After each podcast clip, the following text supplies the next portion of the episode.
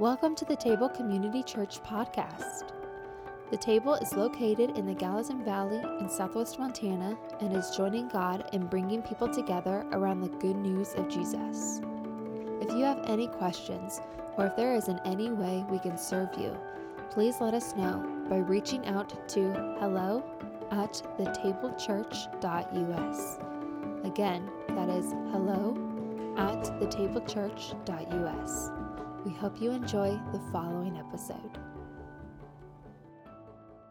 If you have your Bibles, go to Matthew 17, 1 through 13. We are tracking through Matthew 16 through 18, and we're in a series called Recovering the Church. And we're just simply asking the question what does it mean to be the church in the world today?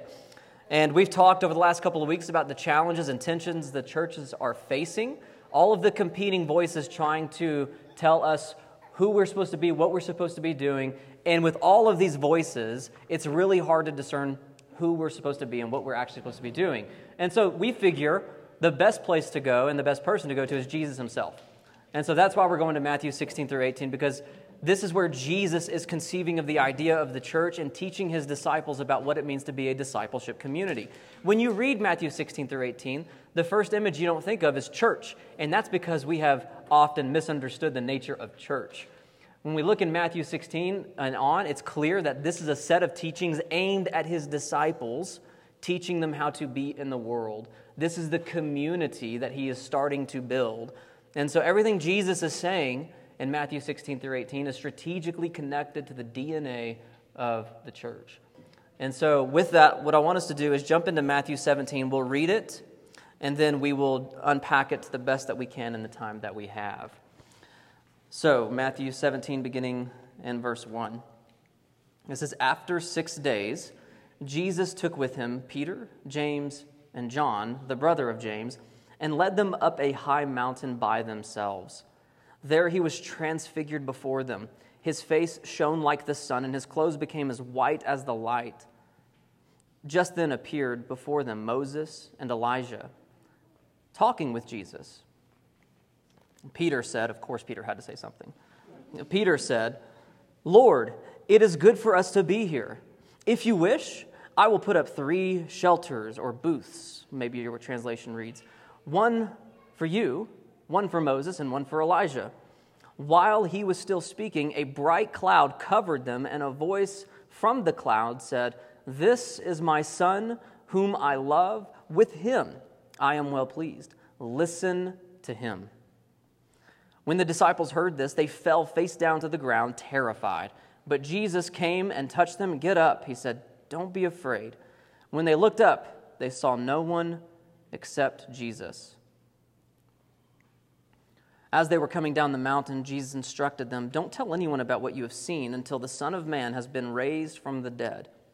The disciples asked him, Why then do the teachers of the law say that Elijah must come first?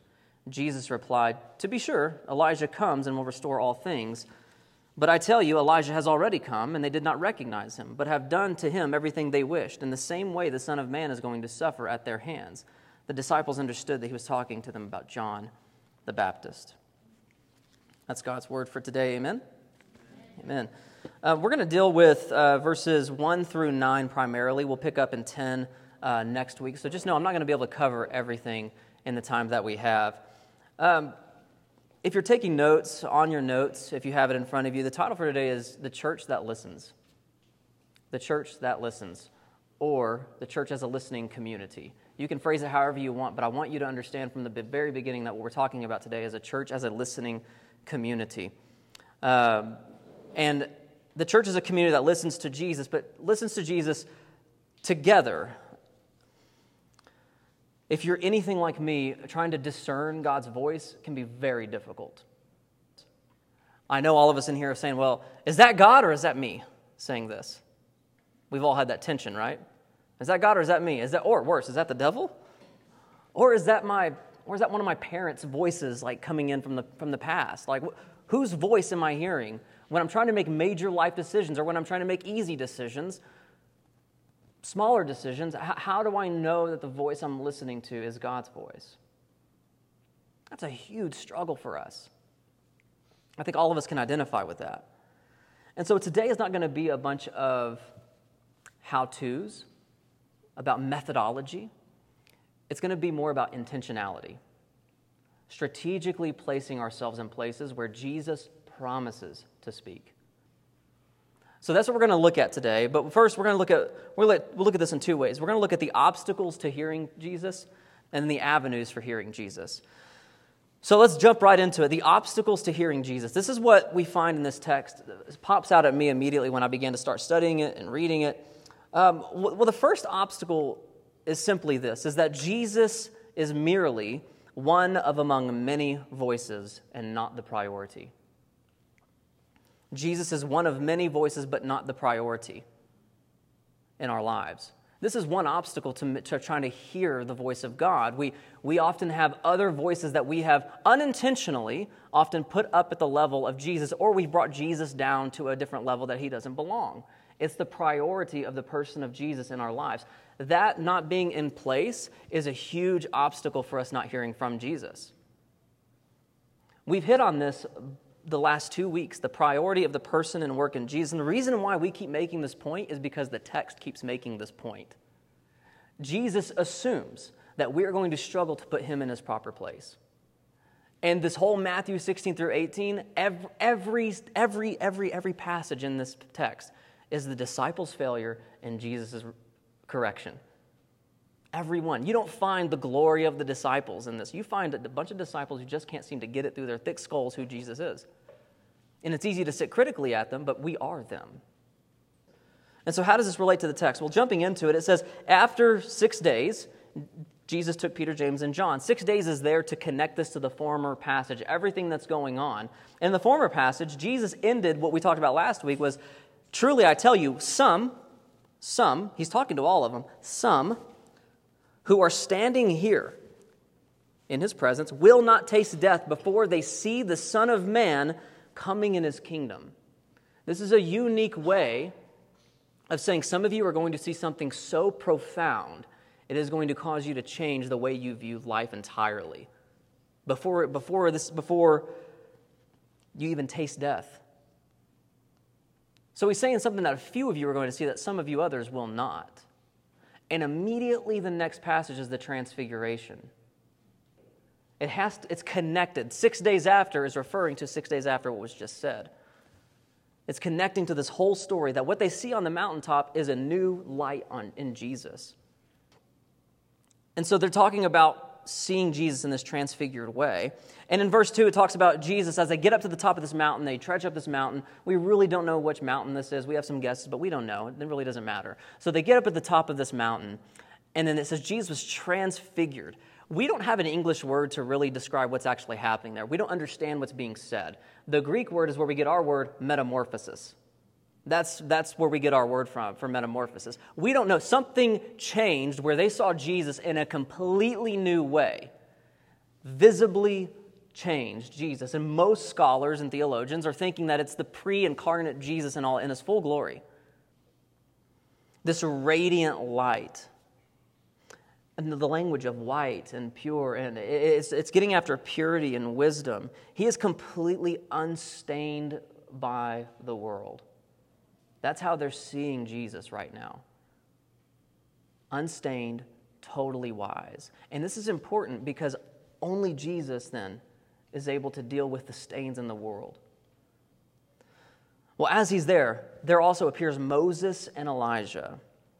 These are pillars of the Jewish faith, and they stand, their, representation here stands for the law and the prophets. The law and the prophets.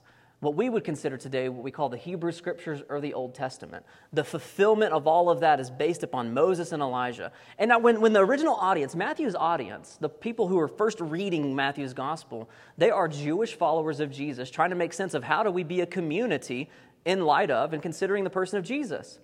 And so Matthew is telling Jesus' story in a very Jewish way to help them connect to it. And so when they hear that Jesus goes up a mountain, they're immediately thinking about two other pillars of the faith who have gone up the mountains before, received something from God, and then come back down. So all of a sudden, Matthew wants you to be thinking about Jesus in the line and story of the Hebrew Scriptures. He goes up the mountain. They're like, oh, okay, we know where this is going. We know where this is going. He's going to hear from God, and it's going to be remarkable. They're thinking about mountaintop moments, and it's representing the law and the prophets. The law, don't think about just the instructions. Think about like the first five books of the Bible, the Torah.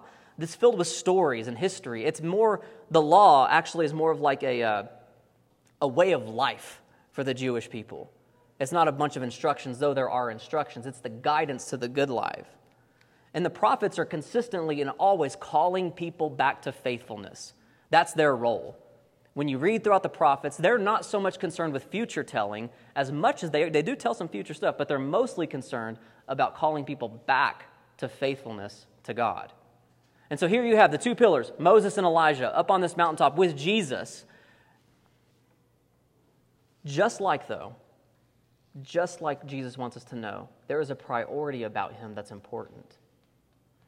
You see, those two figures disappear, and only Jesus remains. It's signifying the priority of Jesus. It's not saying that Moses and Elijah are bad. It's saying that they are not the point. Moses himself tells us to be looking for someone beyond himself. Way back in Deuteronomy, he says, The Lord your God will raise up for you a prophet like me, not me, kind of like me, from among you, and you must listen to him. Moses said that in Deuteronomy 18. Moses is pointing on. Same with Elijah. Elijah was pointing on. And here Jesus is the only one who remains. But here's the difference. Whereas Moses goes up the mountain and receives the word on tablets and brings it down to the people, Jesus ascends the mountain where they realize he's not bringing down a set of rules. He is himself the word coming down. He is himself the Word. And then, like we find in John, in the beginning was the Word, and the Word was with God, and the Word was God. When Jesus ascends the mountain like a new Moses, he comes back down better than Moses, more important than Moses, as the true Word. And the Word, this idea of Word, it means the full rationality, full wisdom, full communication of God. A word is an instrument of communication. So when we look to Jesus, at the center of Christianity is not the book, it's the person about whom the book speaks. Jesus stands at the center of everything that we do. He is the priority. He is the basis of reality. The word means an instrument of communication. God himself is incarnate in Jesus, and we look at him and we listen to him. So that's a challenge for us. We're constantly hitting on the priority of Jesus, and an obstacle to hearing Jesus is that he's not in his proper place. And we find in the text that disciples, they still didn't have Jesus in prop- properly placed. When Peter says, hey, let's build some tents for three. For three. There should have been one. Jesus, for them, was still not quite where he needed to be in their lives.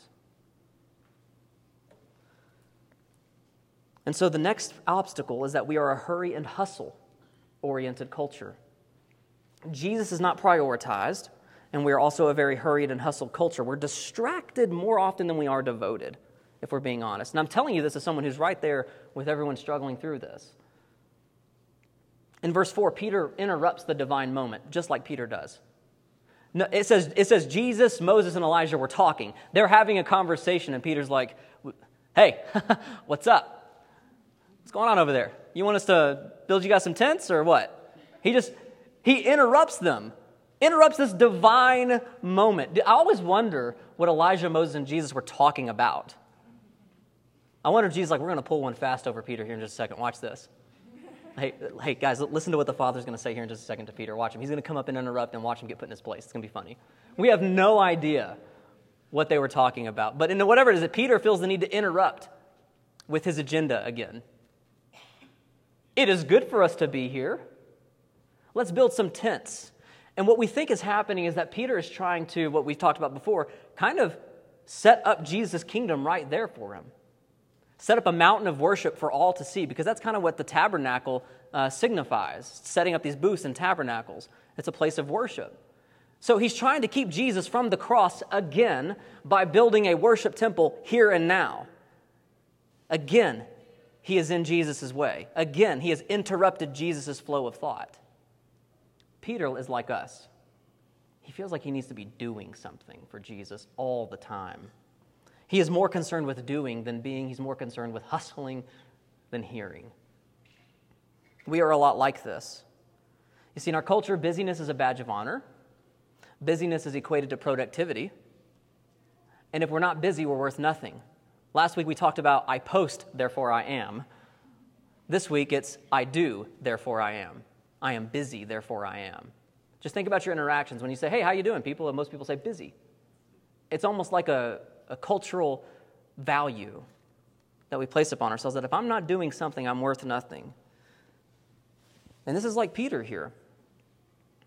It's not so much that Jesus isn't ever speaking, it's that we're not slowing down to hear him. We're very distracted. You know, one study recently done said the average person touches their smartphone over 2,000 times a day.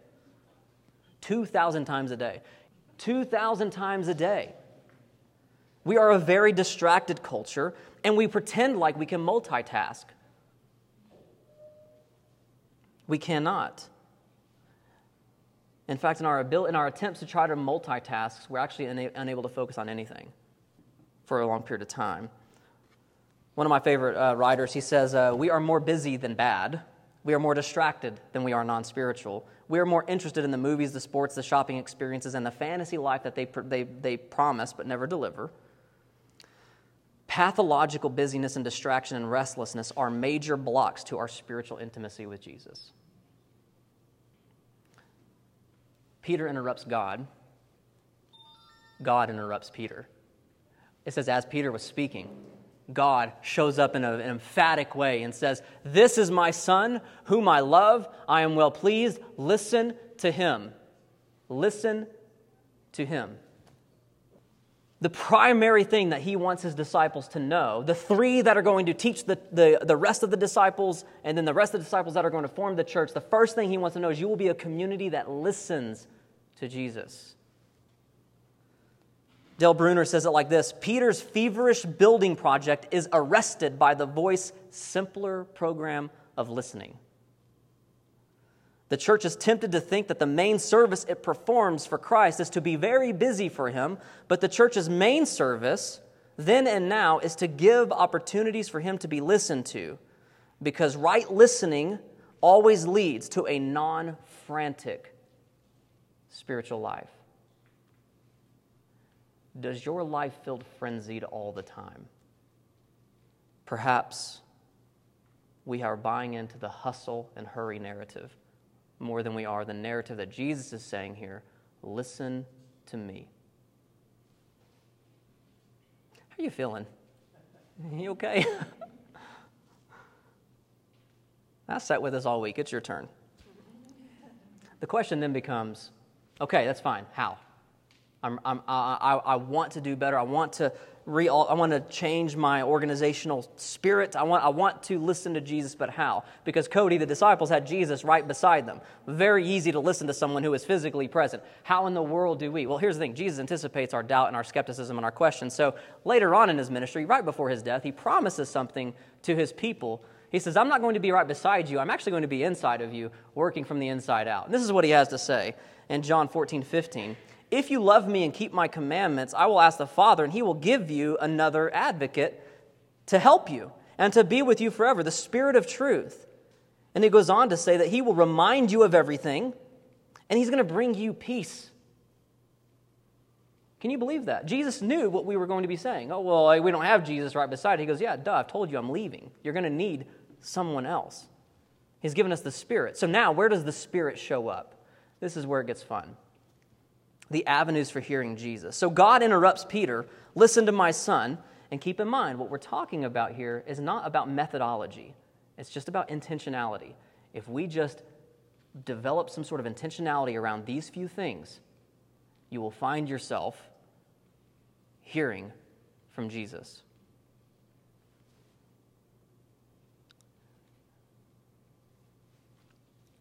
What God is telling Peter to do is to slow down. There's an acrostic there for you. You can go ahead and fill it in S L O W. How convenient. Slow. Only when we slow down will we start he- hearing from God. Otherwise, you're going to be praying in your car frantically as you walk into work, which is not a bad thing. But there's never the calm intimacy with the Spirit. There's always a frantic, frenzied pace. And when I watch Jesus' ministry, I don't see someone who's in a hurry. I don't see someone who's anxiously moving about. And he promises himself to us. So the first one is a sitting with Jesus. Sitting with Jesus. When we slow down, we are practicing focused times. Uh, these are the two things here prayer and scripture.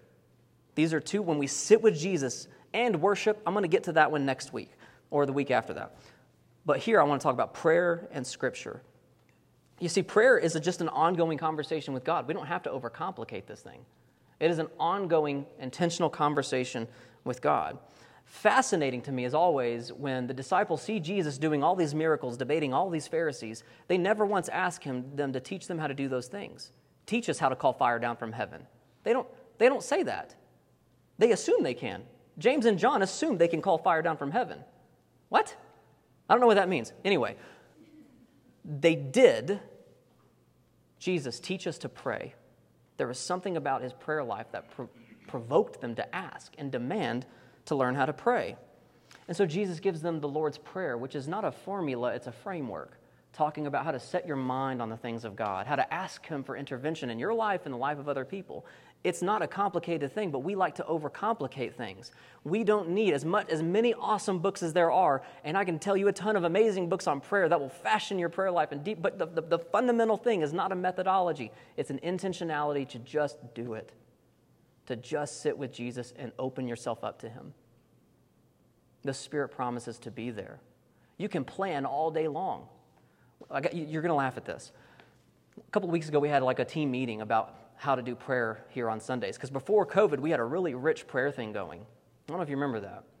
And then so, but since COVID, it seems like almost all the time we're just trying to constantly like get our wits about us.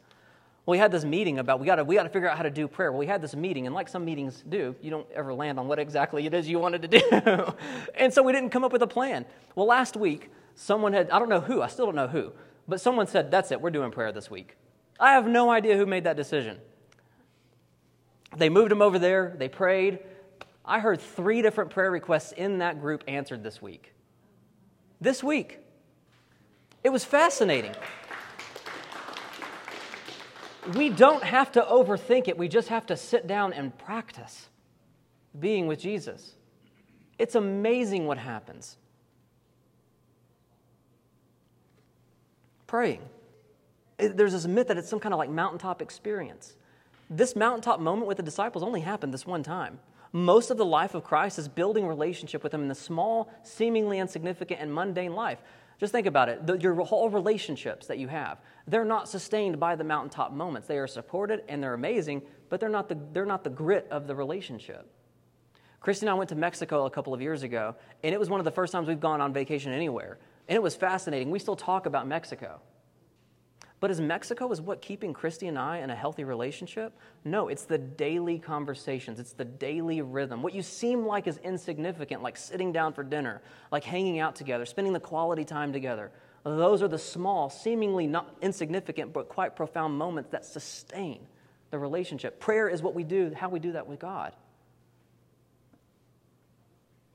We've got to normalize boredom again, normalize sitting down. So that's prayer and scripture. Again, I'm not telling you how to do it, I'm just telling you the places to go. Scripture. This has to do with meditating and studying the word. Allowing the words of scripture to shape our lives because in that we find life. It's a living document here. Uh, there's, no, there's no other document in the world like it. There's no other book in the world like it.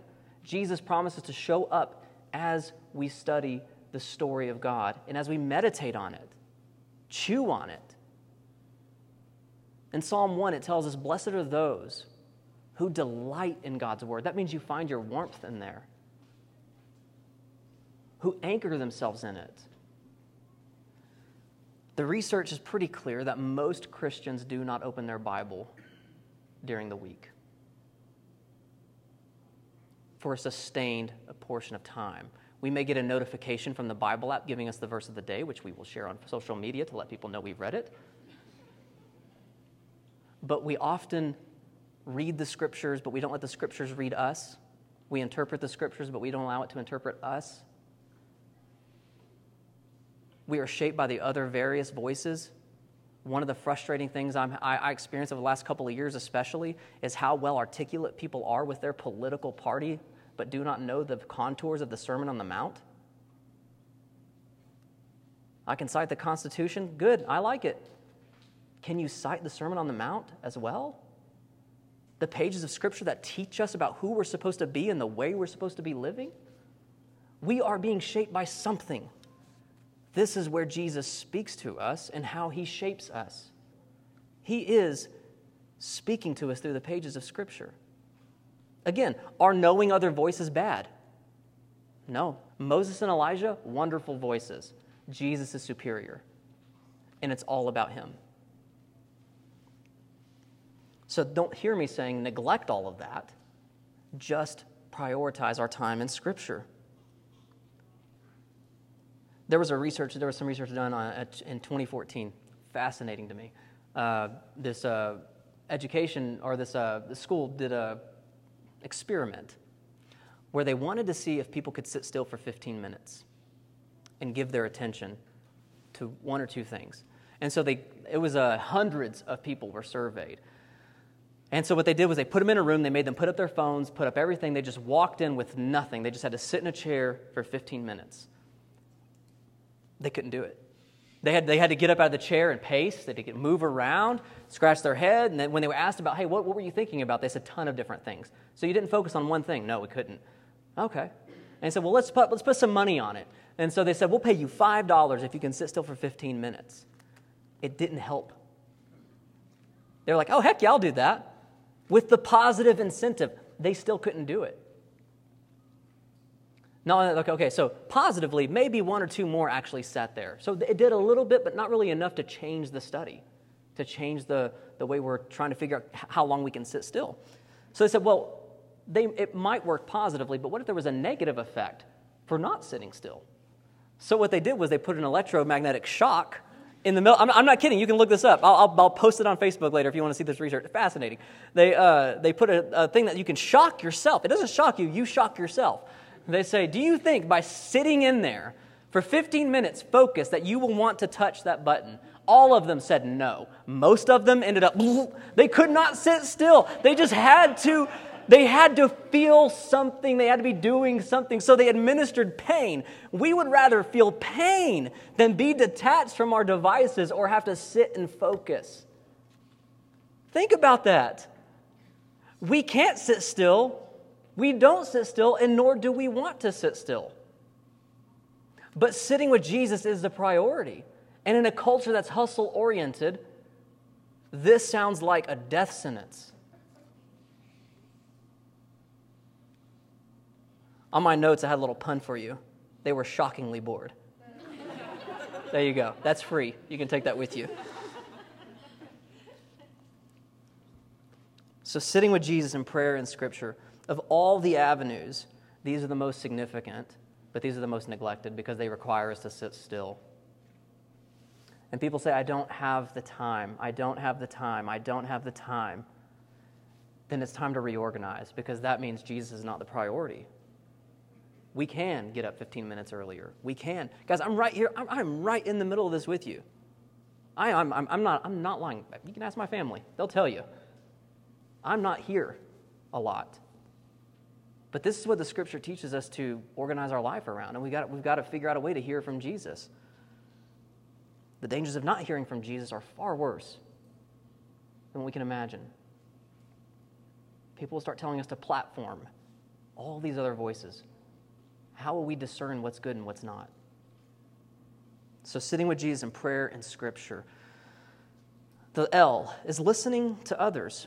When we slow down, we begin to hear Jesus' words through those around us. This is why isolated spirituality is not a possibility in Scripture. God is constantly speaking to his people, through his people, for his people. You can't read the book of Acts or the Old Testament for that matter and miss the significance of God's voice among and in the community, testing it together, praying about it together, disagreeing about it together. In the book of Acts, there's a situation where Paul and the Ephesian elders are struggling to make sense of whether or not Who's right about hearing from God? The Ephesian elders are saying, Paul, don't go to Jerusalem or you're going to get hurt. So the Spirit's telling us, don't go. Well, Paul's saying, well, the Spirit's telling me to go. What do you do? Paul says, well, I'm going to go. He knew, he knew the consequences, but he was working it out with others. There was this constant encourage, there's this constant reality of bouncing what you sense God doing off of other people. A couple of stories. When Chris and I first got married, long story short, I was just not being a good husband. I'll just put it that way.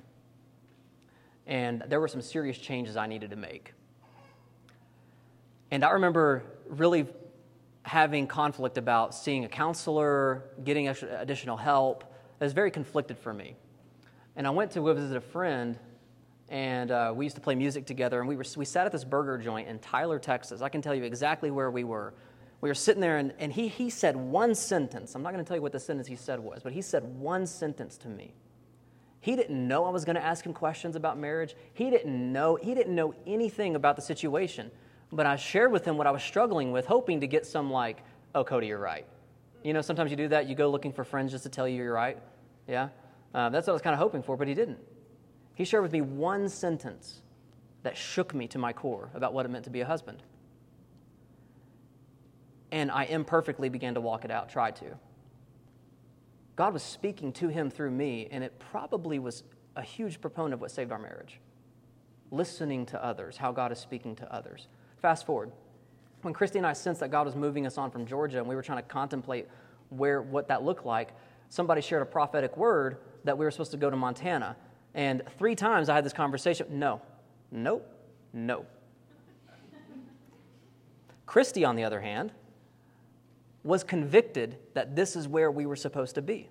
She was convinced. It was like you didn't have, she didn't need any more information. It was just settled for her that Montana was where we need to go. Not me. It took multiple conversations with people that I trusted, and one of them called me an idiot one time because I, because I, wasn't, I, wasn't clear, I wasn't seeing clearly the signs that were telling us to go to Montana. Well, I was seeing them, I just was interpreting through the lens of my own agenda.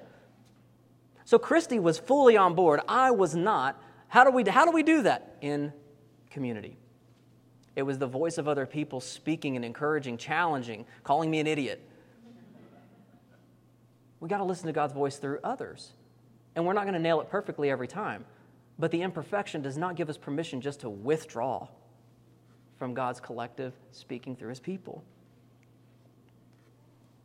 And by listening, you find acceptance, you find encouragement, and you find accountability. Acceptance, encouragement, and accountability. Those should be three priorities of people, of, of people you trust. Hey, I'm going to share with them some deep parts about who I am. I'm, I'm, I'm praying that they accept me without judgment. I pray they encourage me, and I pray they hold me accountable. Listening to others. The next one is observing, just observing. This may sound a little new age-ish to you, but it's quite scriptural. I promise you I'll land there. Observing God's voice in creation. Observing God's voice in creation. When we slow down and we observe what God is doing in the world, it's the Spirit speaks to us wisdom, insights, and lessons just from His creation. In 1988, there was a, there was a fire in Yellowstone that just wiped out a ton. It became known, it was, the, it, was the, it, was the, it was considered the fire that started what we call the mega fire era, where we're in this constant mega fire season where the fires are more hot, they're more damaging, whatever. And so there's many, many theories and reasons why that is, but uh, Gary Ferguson wrote a book called The Eight Major Lessons You Can Learn from Nature. It's a, wonder, it's a wonderful little book. But he talks about how after 1998, the year after, he walked through where all this fire went. And the reason why these fires took place was uh, a lot of us felt like um, anytime there was a fire, we needed to put it out. But he goes on and shows how, you know, there's good burn, there's good fire that helps, the, helps nature reproduce in, in productive ways. But we felt fire was bad and put it out. This was one of the most devastating things he had seen because the growth out of it was so slow. It had disrupted the soil so much that it just took forever. But he, uh, a year and a half later, he was walking, and there was one spot where he found a green plant kind of just bursting through the soil. And he, and he said there's like a, there's a resurrection quality about nature when you slow down and look. And so, fast forwarding 2005, him and his wife are canoeing and they have a tragic accident. She dies, took days to find her. And he talks about the grieving process, how community was essential for him. But he said the one thing that he didn't expect was for all of the lessons from nature to flood his mind. And through the process of thinking about even that, that tiny little plant, it was, it was a form of therapy for him to contemplate what the lessons nature was teaching. Now, for Christians, we believe that nature's, if nature's teaching us a lesson, it's because there's a teacher behind it who's designed it that way. But he said that the natures teach us that fires of life are real, painful, and difficult, but new life emerges. It's hard, it's ugly, it takes time, but it emerges. It will. And so when you have those, side, those massive psychological wildfires out of trauma in life, that have burned the soil of your heart so much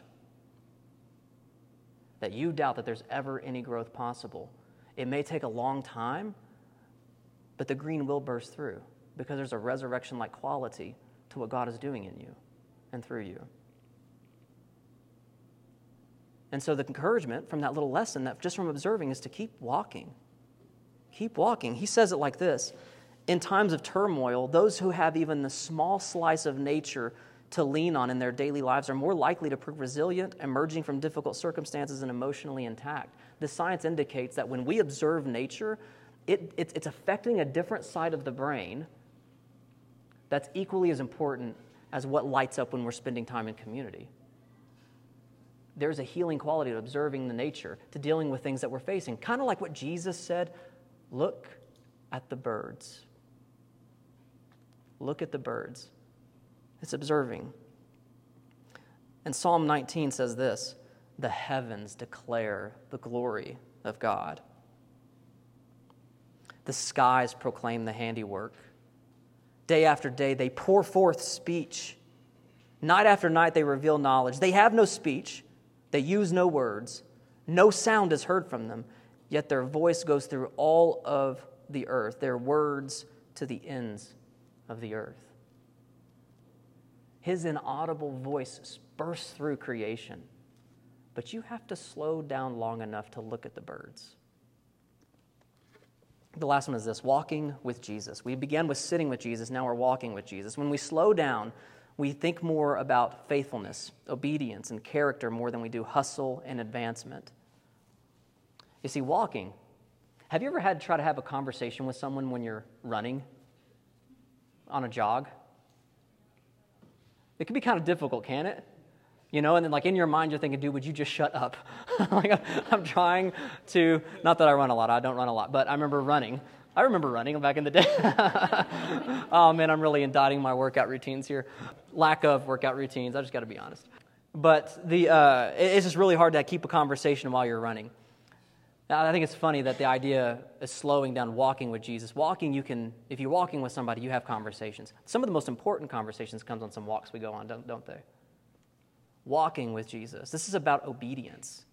This is about following Jesus in obedience. That when you find something in Scripture or in prayer, or in community, that rubs against the very core of who you think you are, entrusting yourself to Jesus and saying, I even disagree with you, Jesus, on this but I'm going to entrust my life to you on this point and see what yields.